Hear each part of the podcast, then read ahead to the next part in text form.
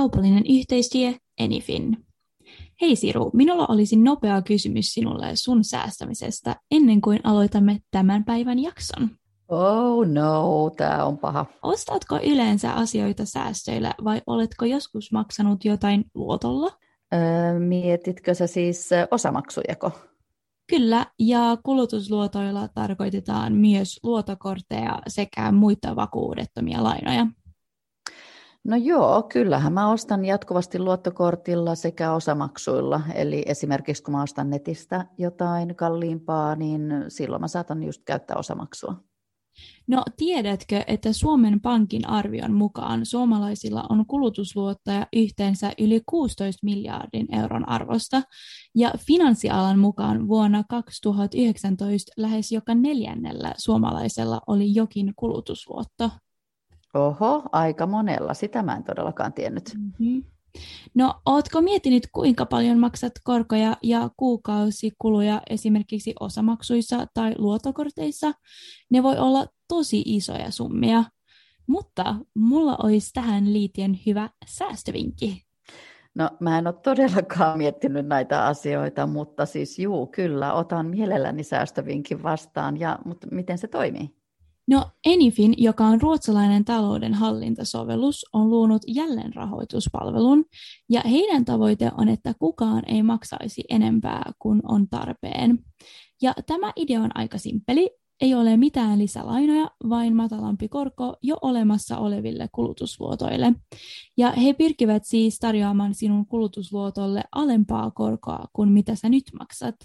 Esimerkiksi kun just ostat netistä jotain osamaksulla, kuten vaateita, niin kaikki asiakkaat saavat saman koron. Ahaa, okei. Okay. Eli joo, kuulostaa tosi fiksulta. No esimerkiksi mun tietokone meni kesällä rikki ja mä ostin uuden osamaksulla. Niin voiko siis Enifin auttaa tässä muun muassa? Joo, kyllä. Enifin on tarkoitettu ihmisille, joilla on jo kulutusluotoja auki, ja he haluavat auttaa sinua säästämään rahaa alentamalla korkoa. Mm, Okei, okay. I am sold. Miten mä voisin sitten vaikka hakea tätä palvelua? Ö, ensinnäkin sä lataat appin, ja täydät sun tiedot, lisää laskustasi kuva ja sitten odotat tarjousta, eli easy peasy. Ja Enifin laittaa sitten myös siellä samalla appilla tarjouksen. Ja jos Enifin pystyy tarjoamaan sinulle alempaa korkoa, sitten sulla on seitsemän päivää aikaa hyväksyä tarjous. Ja sen jälkeen Enifin maksaa sun olemassa olevan velan pois kerralla ja sun velkaa siirti Enifinille. Ja tadaa, olet heidän asiakas. Okei, kuulostaa tosi hyvältä ja loppujen lopuksi aika yksinkertaiselta. Yes, and there's more good news. Meillä on myös etukoodi SHEO-kuulijoillemme, eli koodilla SHEO20, eli SHEO20, kaikki Anyfinin uudet asiakkaat saavat 20 euron alennuksen ensimmäisestä laskustaan. Aivan, ja Enifin tarjoaa myös Suomessa jälleenrahoituspalvelun lisäksi kaksi muuta palvelua, eli Budget Bootcamp sekä Tilaukset-palvelun, joten kannattaa tutustua niihin samalla. Mm. Mutta tota, kiitos Eelin tosi paljon näistä hyvistä vinkkeistä, niin kun ne, ne on mulle todellakin tarpeen ja kannattaa muidenkin, jos tuntuu siltä, niin mennä ainakin tutustumaan tähän palveluun, jos haluatte säästää rahojanne. Mä ainakin haluan. Minä olen Siru. Ja minä olen Eelin. Ja, ja tämä on CEO Podcast. You got me like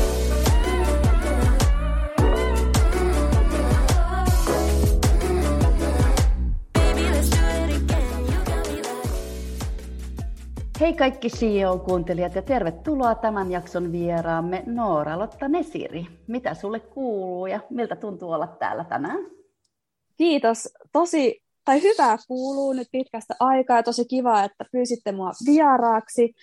Mm, tämä oli mulle uusi podi. Mun täytyy laittaa tämä todellakin kuunteluun, koska sitten kun mä näin tämän teeman ja sain teiltä viestiä, niin tähän on just mun tyylinen podi, mitä mä tykkään kuunnella ja tosi Loistavaa. kiva idea. Ja hyvää kuulumaan tällä hetkellä Itävallassa. Mulla on kaikki uudet systeemit täällä urheilun osalta käynnissä ja on niistä tosi innoissani tällä hetkellä. Loistavaa kuulla. Joo, loistava kuulla. Ja sinut tunnetaan siis pika-aita juoksijana, mutta haluaisitko kertoa kuuntelijoillemme, kuka on Noora-Lotta Nesiri? No joo, tämä oli tosi vaikea kysymys, koska aina se tulee esitelty itsensä tavallaan sen ammatin mukaan. Ja jos mun täytyisi esitellä itse, niin mä olisin että moi, mä oon Noorotta Nesiri ja mä oon aitajuoksija. Mutta sitten, että mitä mm. muuta mä oon, No, sit voisi olla tämä peruslitania, että on kauppatieteiden maisteri, bla bla bla, mutta se ei ole myöskään kauhean kiinnostavaa, mutta jos mä miettisin, että mikä muu mussa on, mitä mä koen niin kuin tärkeäksi itsessäni muuta, niin yes. mä koen mm. tosi tärkeäksi olevani, tai tärkeänä niin kuin roolina itselleni, että mä oon avopuoliso, sisko ja tytär, ja muutenkin perhe näyttelee mun elämässä tosi isoa roolia, ja mm, varsinkin ehkä sitten tätä urheilurankin tiimoilta, niin se perheen tuki on ollut niin tärkeä koko ajan, että mä oon kyllä mä oon tosi perhekeskeinen ihminen ja sitten mä oon myös sellainen ihminen, että mulla olisi tosi paljon kaikki ideoita, mä oon idearikas innostuja, mutta tällä hetkellä mulla ei riitä energiaa eikä resursseja vaan toteuttaa niitä.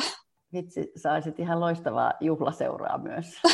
Olisinko, koska täytyy sanoa, että mä en osaa vastata tuohon, että olisiko mä loistavaa juhlaseuraa, kun niin harvoin. Siis täytyy sanoa, että kyllä on tosi harva sellaiset kerrat, että mä olisin niin kuin ehkä, no se on aina suhteellista, mikä on oikea juhliminen, mutta että olisi oikeasti lähtenyt niin kuin revittelemään, että ehkä täytyy sitten joskus kokeilla, että pitääkö paikkansa. Kyllä susta se löytyy, kyllä mä näen, että se löytyy susta. Mehän sovittiin, että jossain kohtaa me mennään Niinpä. ja lähdetään juhlimaan. Ja toi, no mitä sitten, kun tämä nyt on tämä CEO Body, niin äh, kuka sun mielestä ja, tai mikä sun mielestä on CEO? Oletko miettinyt sitä? No joo, äh, mä ehkä haluan vastata enemmänkin no joo, kuka on CEO, mutta en ehkä lähde nimeämään yhtä henkilöä, mutta mä ajattelisin, tai mitä ajatuksia mulle herää on, että CEO voi olla jokainen nainen, mutta ehkä erityisesti sit vielä sellaiset, jotka toteuttaa omaa itseään ja niitä unelmiaan. Ja mä haluan tämmöisissä hetkissä myös, kun puhutaan unelmien toteuttamisesta, niin myös korostaa sitä, että mun mielestä se ei tarkoita aina sitä, että täytyy tavoitella jotain todella suurenmoista. Sen ei tarvi aina olla olympiakullan tavoittelemista tai se, että tavoittelee, että on yrityksen toimitusjohtaja, vaan ne voi olla niitä omia arkisiakin pieniä tavoitteita, mutta joka tapauksessa sellainen nainen, joka tavoittelee niitä omia juttuja ja unelmia ja toteuttaa itseään. Se, se on, on tosi niin. hieno vastaus. Just niin, joo. Ja äh, tämän vuoden hallikisoissa sä rikoit uuden kansallisen ennätyksen 60 metrin aitajuoksussa äh, 7,91 ja tulit neljänneksi puolessa halli EM-kisoissa, että olet todellakin a CEO, mutta voitko kertoa lisää sun urastasi äh, juoksijana, mistä kaikki alkoi? No joo, mä oon aloittanut aika tarkkaa 20 vuotta sitten urheilu, mutta toki silloin kahdeksanvuotiaana sehän oli ihan siis leikkimielinen ja ei, ei yhtään tosissaan urheilua, mutta kaikki alkoi siis siitä, että mä, me oltiin hirvikolarissa, kun mä olin seitsemän ja siinä sitten no mun äiti vammautui siinä pysyvästi ja siinä tuli tosi paljon muutoksia meidän elämään ja me muuttamaan ja sitten mun enoni entisenä yleisurheilijan tiesi, että siellä Meriporin seudulla toimii tämmöinen pieni kylä, kyläseura kuin Kyläsaaren kajastus, ja sieltä voisi löytyä kavereita, ja oikeastaan siitä se sitten lähti, että mä lähdin vaan Kyläsaaren kajastuksen pikkuseuraan löytämään kavereita itselleni, ja tässä sitä vielä ollaan. Mutta paljon kaikkea muutakin on tuohon väliin mahtunut tietenkin, että mä en tiedä, kuinka tarkkaan mun pitää haluta, tai kuinka tarkkaan te haluatte tätä uraa, että mä kerron, mutta tosta se on ainakin lähtenyt. No se, se oli nyt se vastasi juuri ainakin tähän kysymykseen, että mistä, mistä kaikki alkoi. niin, mutta, ota, mutta se ehkä seuraava kysymys on, että, ota, että onko tämä aina, ollut, tämä aina ollut sun unelma tulla juoksijaksi? Öm, no sanotaan, että aika nopeasti sitten, sanotaan, että siinä kymmenen vuoden, ehkä jäl- kymmenennen ikävuoden jälkeen jollain tapaa, mutta kyllä mulla aika pitkään oli siis tavoite olla julkis, mikä on mun mielestä tällä hetkellä todella typerä sana, mutta se tarkoitti mulle siis sitä, mä muistan, että mä oon vaan kirjoittanut semmoisia päiväkirjoihin, että haluan olla julkis, mutta sehän siis tarkoitti mulle sitä, että mä fanitin siis Britney Spearsia esimerkiksi ja Spice Girlsia ja uh, Miley, Miley Cyrus, niin uh, Hannah Montana oli silloin, niin fanitin tämän tyyppisiä ihmisiä tosi paljon mä halusin siis olla tai näyttelijä. Um, tosi pitkään halusin itse asiassa olla näyttelijä ja mun mielestä vieläkin näyttelijän työ voisi olla kiva, että mä tykkään esiintyä, mutta nyt mä huomaan, että vaikka mä oon esiintynyt tosi paljon, mä oon esiintynyt omana itsenäni ja ehkä antanut enemmänkin haastatteluja, kuin joutunut tavallaan esittämään jotain muuta, niin ehkä semmoinen näyttelemisen taito on kadonnut, mutta nuorena mä tykkäsin tosi paljon ja pyrein olemaan kaikissa näytelmissä ja esiintymisissä, mitä ikinä vaan oli tarjolla.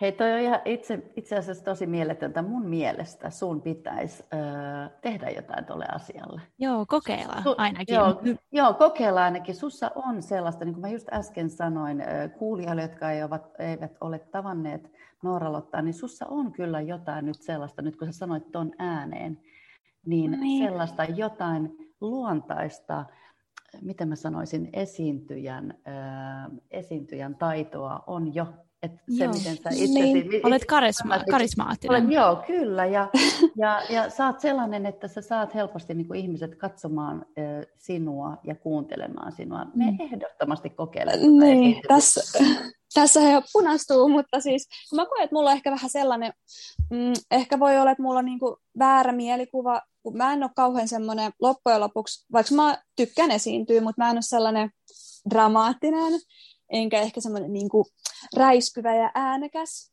Ja mulla on ehkä jotenkin semmoinen olo, että jos mä haluaisin olla näyttelijä, mun täytyisi olla niin kuin jotenkin vielä semmoinen hersyvämpi. Että sanotaan, että kun mun semmoinen perusluonne on kuitenkin tavallaan, että musta löytyy se semmoinen tosi energinen puoli, ja totta kai kilpailuissa ja näin, mutta sitten musta tuntuu, että esiintyjänä mä oon semmoinen aika, aika rauhallinen loppujen lopuksi. Mutta voi olla ihan mun omaa kuvitelmaa.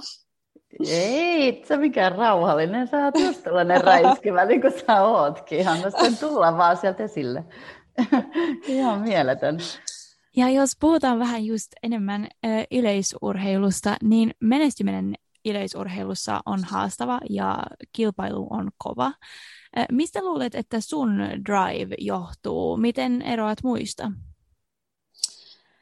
Um, no mä en osaa ehkä sanoa, miten mä eroon muista, koska mä en osaa ihan sanoa, miten muut kokee tämän, mutta mä koen, että itselleni, mikä tekee musta hyvän urheilijan, on se semmoinen sisäinen palo. Ja mä luulen, että se on itse asiassa siis täytyy olla kaikilla urheilijoilla ja varmaan kaikilla muillakin, jotka menestyy omalla alallaan.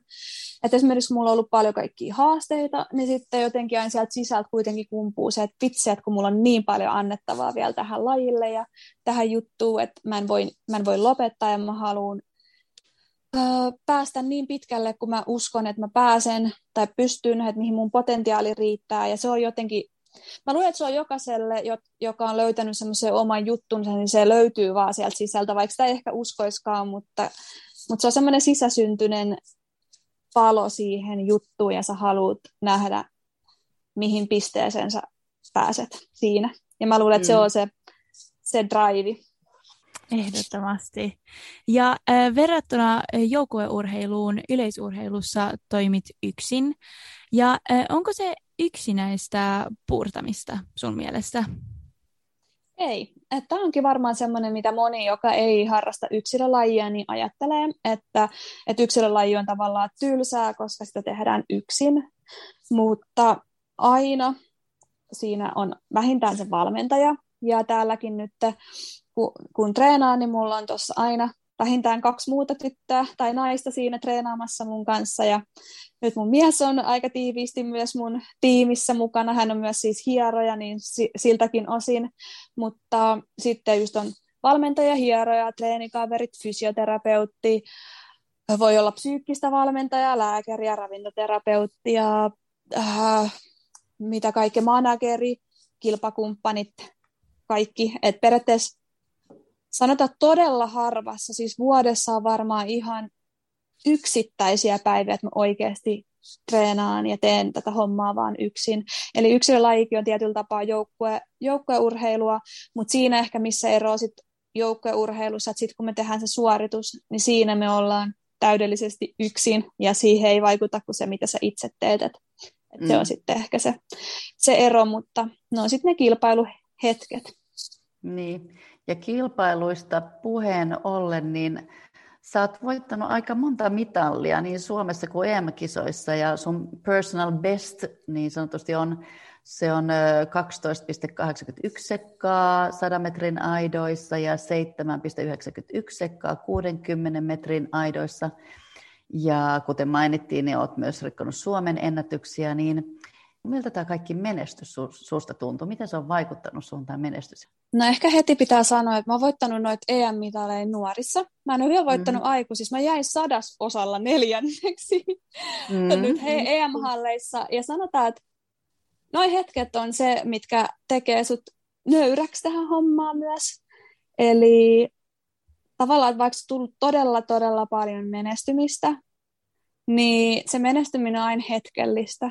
Mm. Sitten tulee jo seuraava kisa, sun täytyy taas onnistua, tai sitten sä epäonnistut siinä, tai mitä vaan, mutta että ehkä se, se menestyminen oikeasti, niin kuin nyt kun miettii, niin se on aina hetkellistä, ja urheilussa vaan kun aina tulee uusia kisoja, aina tulee uusia ennätyksiä, että ehkä se tuntuu siis todella hyvältä, mutta se on tosi hetkellistä. Mm-hmm. Eli jotenkin urheilussa se, kun koko ajan tulee uusia kisoja. Se on myös se niin kuin hienous, että aina on uusia mahdollisuuksia, mutta se on myös se raakuus siinä, että koko ajan pitäisi pystyä olemaan hyvässä kunnossa ja kaikki on niin kuin mm. täydellisesti niin sanotusti, mutta, mm, mutta kyllä ne menestymisen hetket on myös niitä hetkiä oikeasti, jolloin kaikki, sä tunnet, että kaikki se effortti ja vaiva henkinen, taloudellinen, fyysinen panostaminen on ollut niin kuin sen, sen arvosta. Ja ne hetket on semmoisia ehkä, että ne hetket on niitä, mitä jää myös kaipaamaan. Että niissä se tun, tunteiden,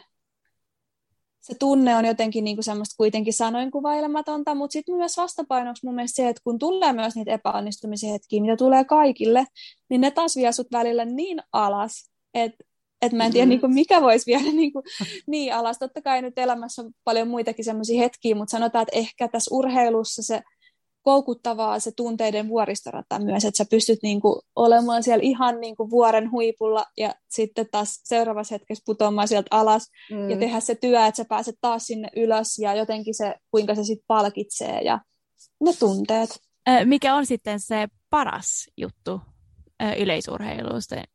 Joo, äh, vähän ehkä viitata tuohon toho edelliseen sinänsä niistä tunteista, niin se, että mm, tässä on niin paljon sellaisia hetkiä, millä sulla on mahdollisuus ylittää itsensä. Ja se on vähän ehkä niin kuin klisee, koska totta kai mä kilpailen muita ihmisiä vastaan ja mä haluan olla parempi kuin se mun viereinen juoksija. Mutta sitten kuitenkin varmaan, kun mennään oikeasti sinne ytimeen, ja tämä pätee varmasti niin kuin kaikkeen urheiluun, niin se kuitenkin se itsensä ylittäminen. Eli se tarkoittaa myös sitä, että vaikka ei voittaisi jotain kilpailua, mutta jos sä oot pystynyt ylittämään itsesi, itsesi ja suorittamaan se oman parhaasi, niin se aina riittää. Ja sitten ehkä vielä semmoiset hetket, milloin sä et uskonut, että sä olisit pystynyt johonkin suoritukseen tai asiaan, mutta sä jotenkin kaivat sen sieltä sun sisältä. Sitten mennään jo ehkä henkisiin, henkisiin niin kuin, tai henkiseen puoleen, niin ne hetket, milloin sä pystyt sieltä epätodennäköisestä rakentamaan onnistuneen suorituksen ja ylität itses.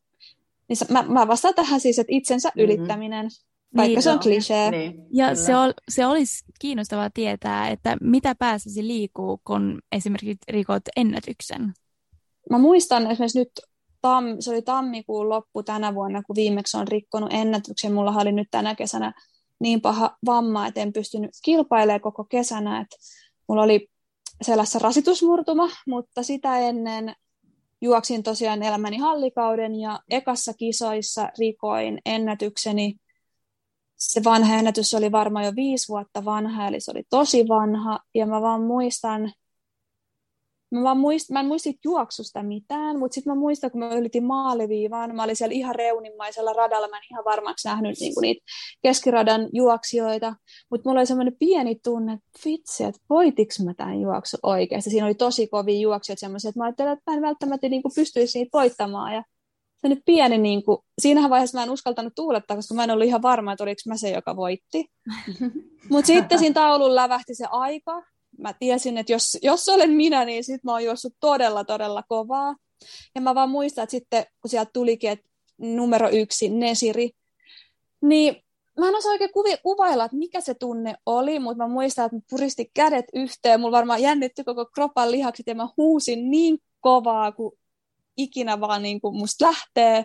Ja se oli ehkä semmoinen vaan pitkäaikainen, sanotaan, että mulla se oli pitkäaikainen patouma, joka purkautui, koska mulla oli tosi monta vuotta siinä taustalla, että mä en pystynyt juoksemaan ennätystä, että oli erinäköisiä ongelmia ja tulostaso ei mennyt eteenpäin, niin se tunne ainakin oli silloin, että no, mä nyt, piip, yes, että nyt se kaikki, nyt se kaikki työ on, niin kuin, että just, että ehkä, että se, nyt se työ on niin kuin maksanut itsensä takaisin ja se tunne on vaan se, että mä vaan pääsin niin kuin kaiken ulos, mitä mun kehossani oli. Huusin täysillä. Ihana, ihana. Ja noin noi hetket sun pitäisi jotenkin tiedä, että sä pystyy dokumentoimaan sillä tavalla, että sä voisit käydä niitä jälkeenkin päin läpi, mm. että sä pystyisit sitten, että se ei ole vaan se hetki, joka niin kuin menee ohi, että sä voit oikeasti nauttia siitä niin kuin täysillä, ainakin silloin tietysti siinä hetkessä, ja siinä pitäisi pystyä niin kuin nauttimaan, mutta jotenkin sun pitäisi dokumentoida, että sä saisit käydä niitä niin. läpi uudestaan ja uudestaan, ja saisit kokea sen. Kyllä, ja toihan on ihan semmoinen urheilupsykologinen ke- keino tavallaan myös, eli monesti meitäkin pyydetään, että muistelemaan sitä, miltä se tuntui se huippusuoritus, mutta myös miksei, että minkä, miltä se tuntuu sen jälkeen, koska tavallaan itsekin mä tykkään miettiä sitä välillä ennen, ennen kisoja, että että kuin kiva se fiilis on, kun sä onnistut. Ja tavallaan, kun sä palaat siihen fiilikseen, niin sitten keho jotenkin tavallaan automaattisesti menee siihen tunteeseen ja mahdollisesti pystyy suorittamaan sen uudestaan. Just niin. Urheilu aiheuttaa tosi paljon vammoja ja tänäkin vuonna sä et ole voinut osallistua olympialaisiin reisivamman vuoksi, niin miten sä, niin kun, miten sä selviydyt näistä vammoista ja minkälaista taukoa ja yleensäkin minkälaista taukoa sä joudut pitämään mm. sitten? No joo, tämä vuosi meni Tämä vuosi on ollut just tosi tunteiden vuodessorata, koska mulla oli taustalla just tammikuusta maaliskuuhun tosi kova nousu nousukuntoa ja pystyin EM-kisoissa olemaan neljäs ja sitten se oli maaliskuussa ja sitten huhtikuussa mulla alkoi tosi kovat selkäkivut. toukokuussa pääsin magneettikuvaan ja se diagnosoitiin selän rasitusmurtumaksi. oikea tapa siihen olisi ollut, että pitää kolme kuukautta juoksutaukoa, mutta toki olympialaiset oli tulossa ja mä ajattelin, että itse, että mä en voi antaa niin kuin, tämän asian vaan mennä. No siinä sitten tehtiin, olikohan neljä viikkoa tein niin, että en juossu lainkaan ja selän kivut vähän hellitti. Ja sitten muutama viikko ehdeisiin treenaamaan ja kaikki niin kuin näytti ihan hyvältä, että selkä, selkä oli kipeä, mutta se ei ollut niin kipeä, että mä en olisi pystynyt niin kuin mitään tekemään. Mutta sitten kolme viikkoa ennen olympiakisoja takareisi revähti.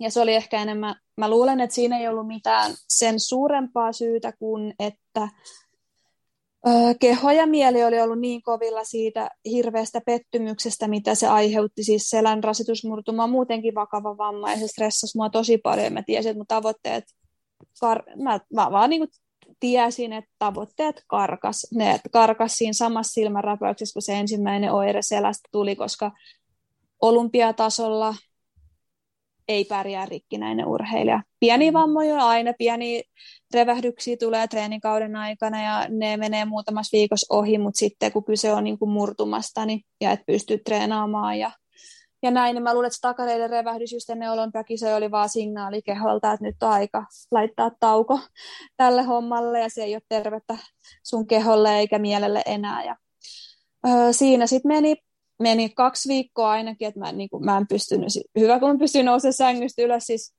se oli onneksi hetkellistä eikä mitään vakavaa, mutta mä olin niin väsynyt, siis mä olin niin väsynyt siihen kaikkeen, se oli monen kuukauden kuitenkin semmoinen iso taakka mulle ja yritin selviytyä kaikesta huolimatta, vaikka todennäköisyydet koko ajan taisteli vastaan ja ja, ja itse asiassa siitä selviyty, siis siltä polulta olen juuri selviytymässä, että nyt tämä Itävallan uusi, uusi kuvio on nyt sit oikeastaan sitä, että nyt periaatteessa se vamma on takanapäin ja tässä uudet kuviot ja mene, meneillään ja sanotaan, että ehkä mulla on aina auttanut sitten just se, että kun on niitä tavoitteita ja on se palo siellä sisällä ja tietää, että tai kun mulla on sellaiset tavoitteet vielä, mitä mä en ole saavuttanut ja mä haluan ne tavoittaa, niin mä en, mä en näkisi sellaista tilannetta, että, että jos mulla vaan annetaan toivoa siihen, että mä pystyn jatkamaan, että ei ole mikään niin vakava vamma, että mä en jatkaisi niin kauan, kunnes, kunnes sit ne tavoitteet on saavutettu. Ja se auttaa mua jaksamaan yli myös niistä vaikeista hetkistä, mutta kyllä mä valehtelisin, jos mä väittäisin, että ne ei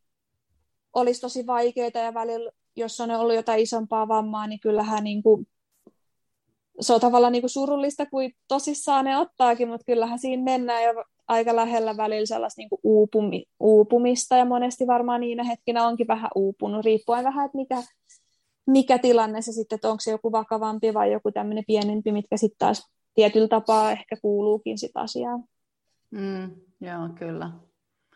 Mutta kyllä se sitten, aina asettaa ne uudet tavoitteet ja vammojen kohdalla täytyy aina olla sellaiset osatavoitteet siellä, että esimerkiksi että joka viikko mennään eteenpäin ja kohti sitä täyttä juoksuvauhtia mm. ja, ja että siinä on se niin kuin ammattitiimi ympärillä ja vähintään ainakin valmentaja ja sulla on Just. joku ihminen, kehen sä luotat ja, Joo. Ja näin. Ja sitten ehkä pääsee purkamaan niitä, että kyllä mullakin sit varsinkin mm. perhe joutuu aika paljon niin. kuuntelemaan mun, mun juttuja silloin, kun ei mene hyvin. Ja niin. ihmistähän näkee urheilijoista aina vaan ne hetket, kun menee hyvin ja kisoissa onnistutaan ja ollaan telkkarissa, mutta kyllä siellä taustalla on aika paljon verta, hikeä ja kyyneltä.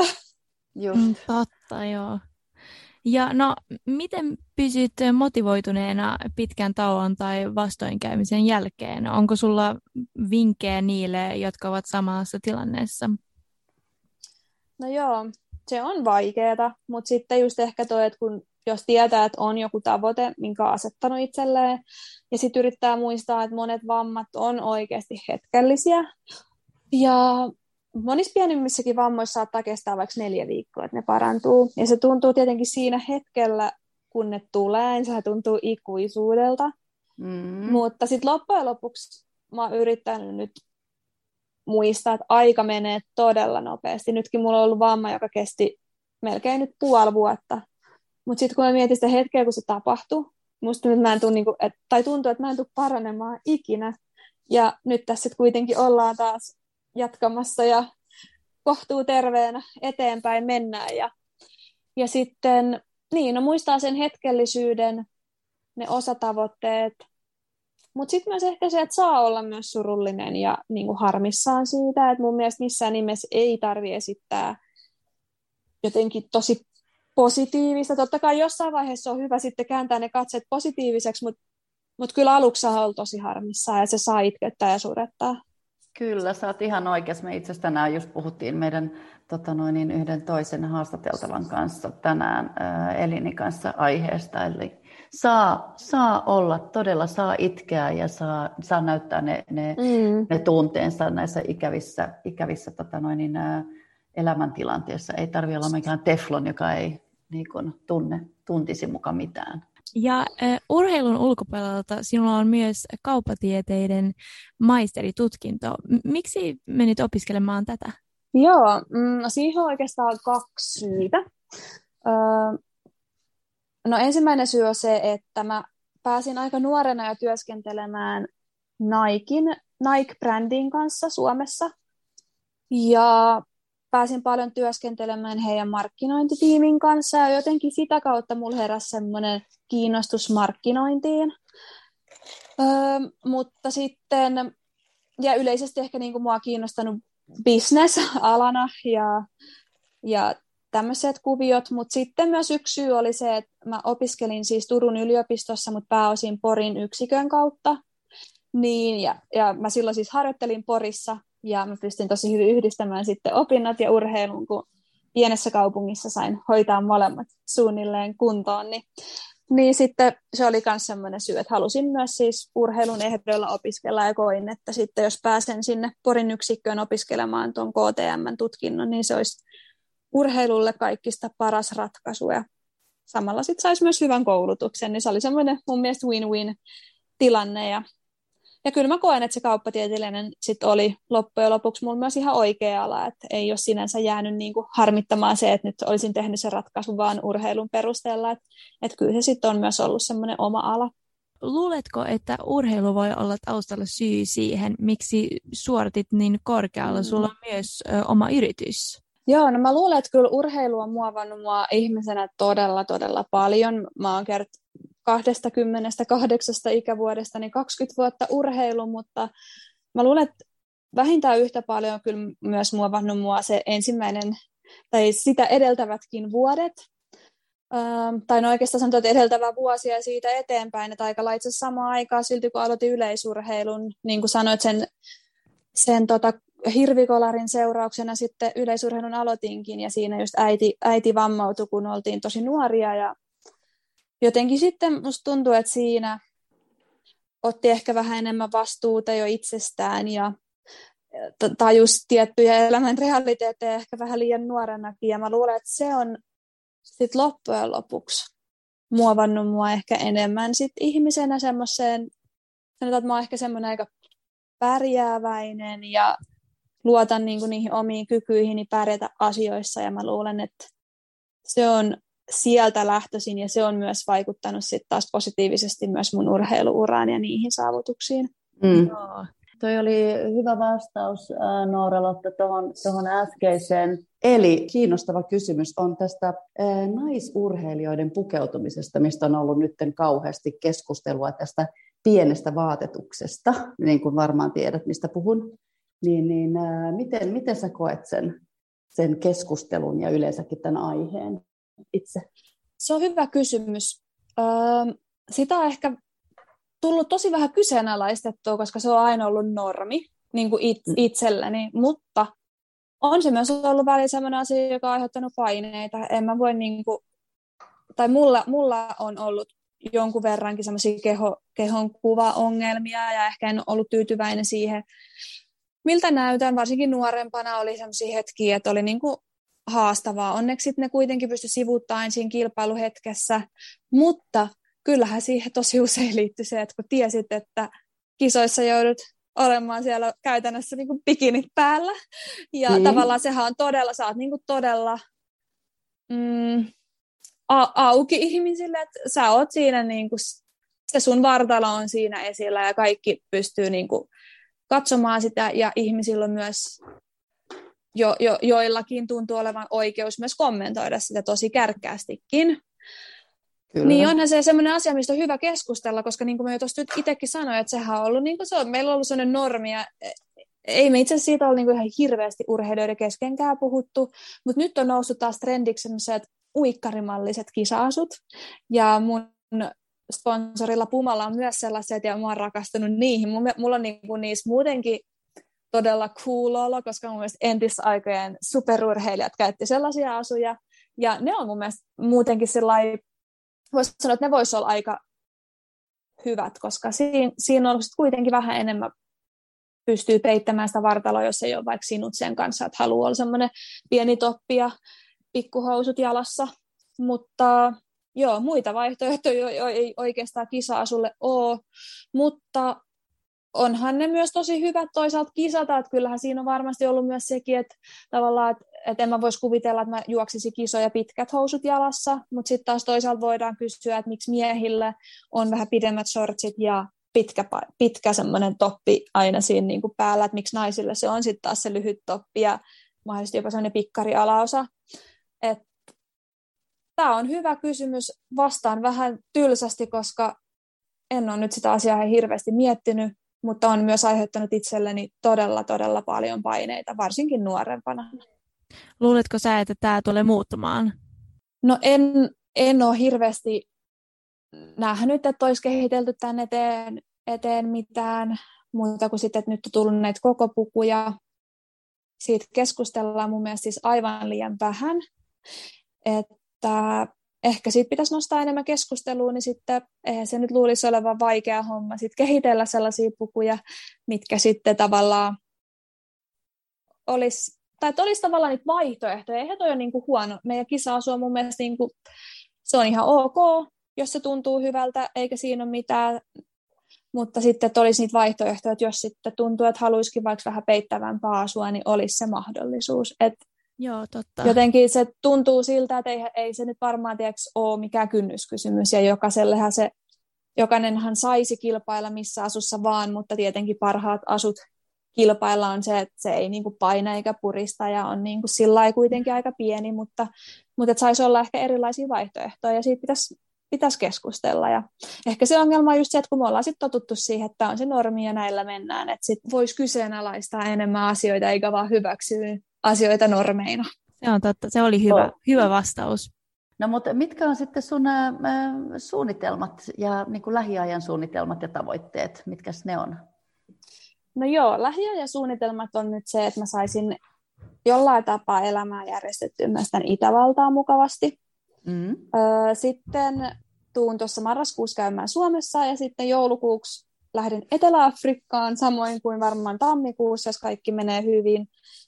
Ja olisi tarkoitus nyt toivottavasti saada itteni hyvään kuntoon hallikaudella. Nyt tänä vuonna hallikauteen en tule panostamaan niin paljon kuin panostin tänä vuonna, mutta, tai se syy on siinä, koska ensi kesänä meillä on EM-kisat sekä MM-kisat, ja ne on nyt ne päätavoitteet, ja tärkein, on, tärkein tavoite on, että mä pysyn ehjänä, ja pystyn kilpailemaan siellä täydessä potentiaalissa.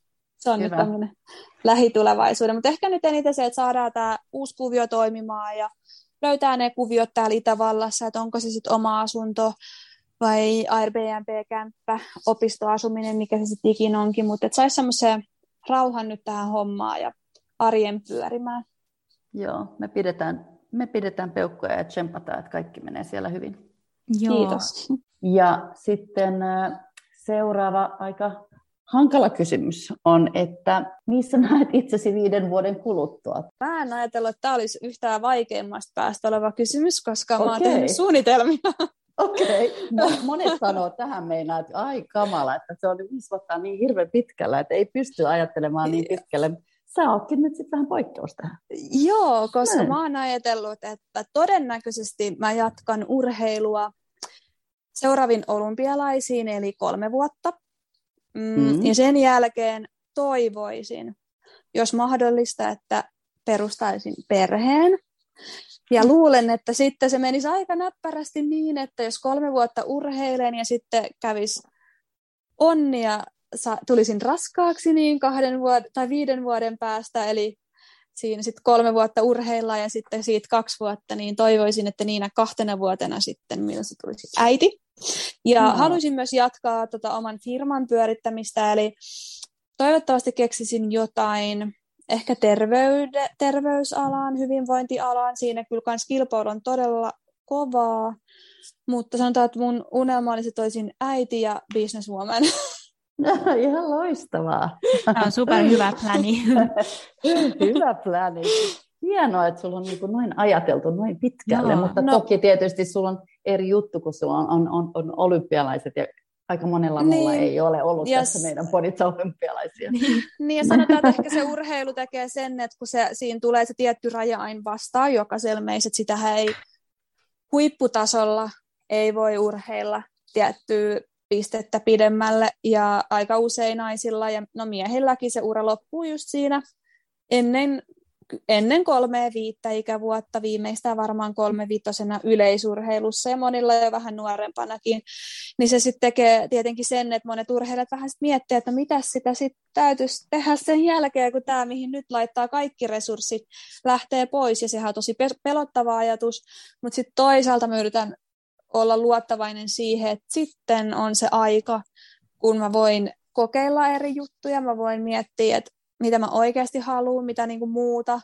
Ö, onko se yrittäminen oikeasti mun juttu? Nythän mun yritys liittyy lähtökohtaisesti siihen, että mä teen yritysyhteistyötä liittyen mun urheiluuraan monesti ja jotain muita juttuja, mutta et keksisinköhän mä sitten vaikka jotain niin kuin oikeasti niin kuin tavallaan omaa bisnestä, en tiedä, mutta ehkä sitten mä yritän ajatella sitä aikaa semmoisen, että sitten mä voin toteuttaa niitä muita juttuja, mitä en välillä tulee mieleen, mm. että voisi toteuttaa, mutta sitten kun ei vaan energia ja aika riitä. Ää, vielä viimeiseksi haluamme kysyä sinulta, että mikä on sinun CEO-vinkkisi ää, kuulijoillemme?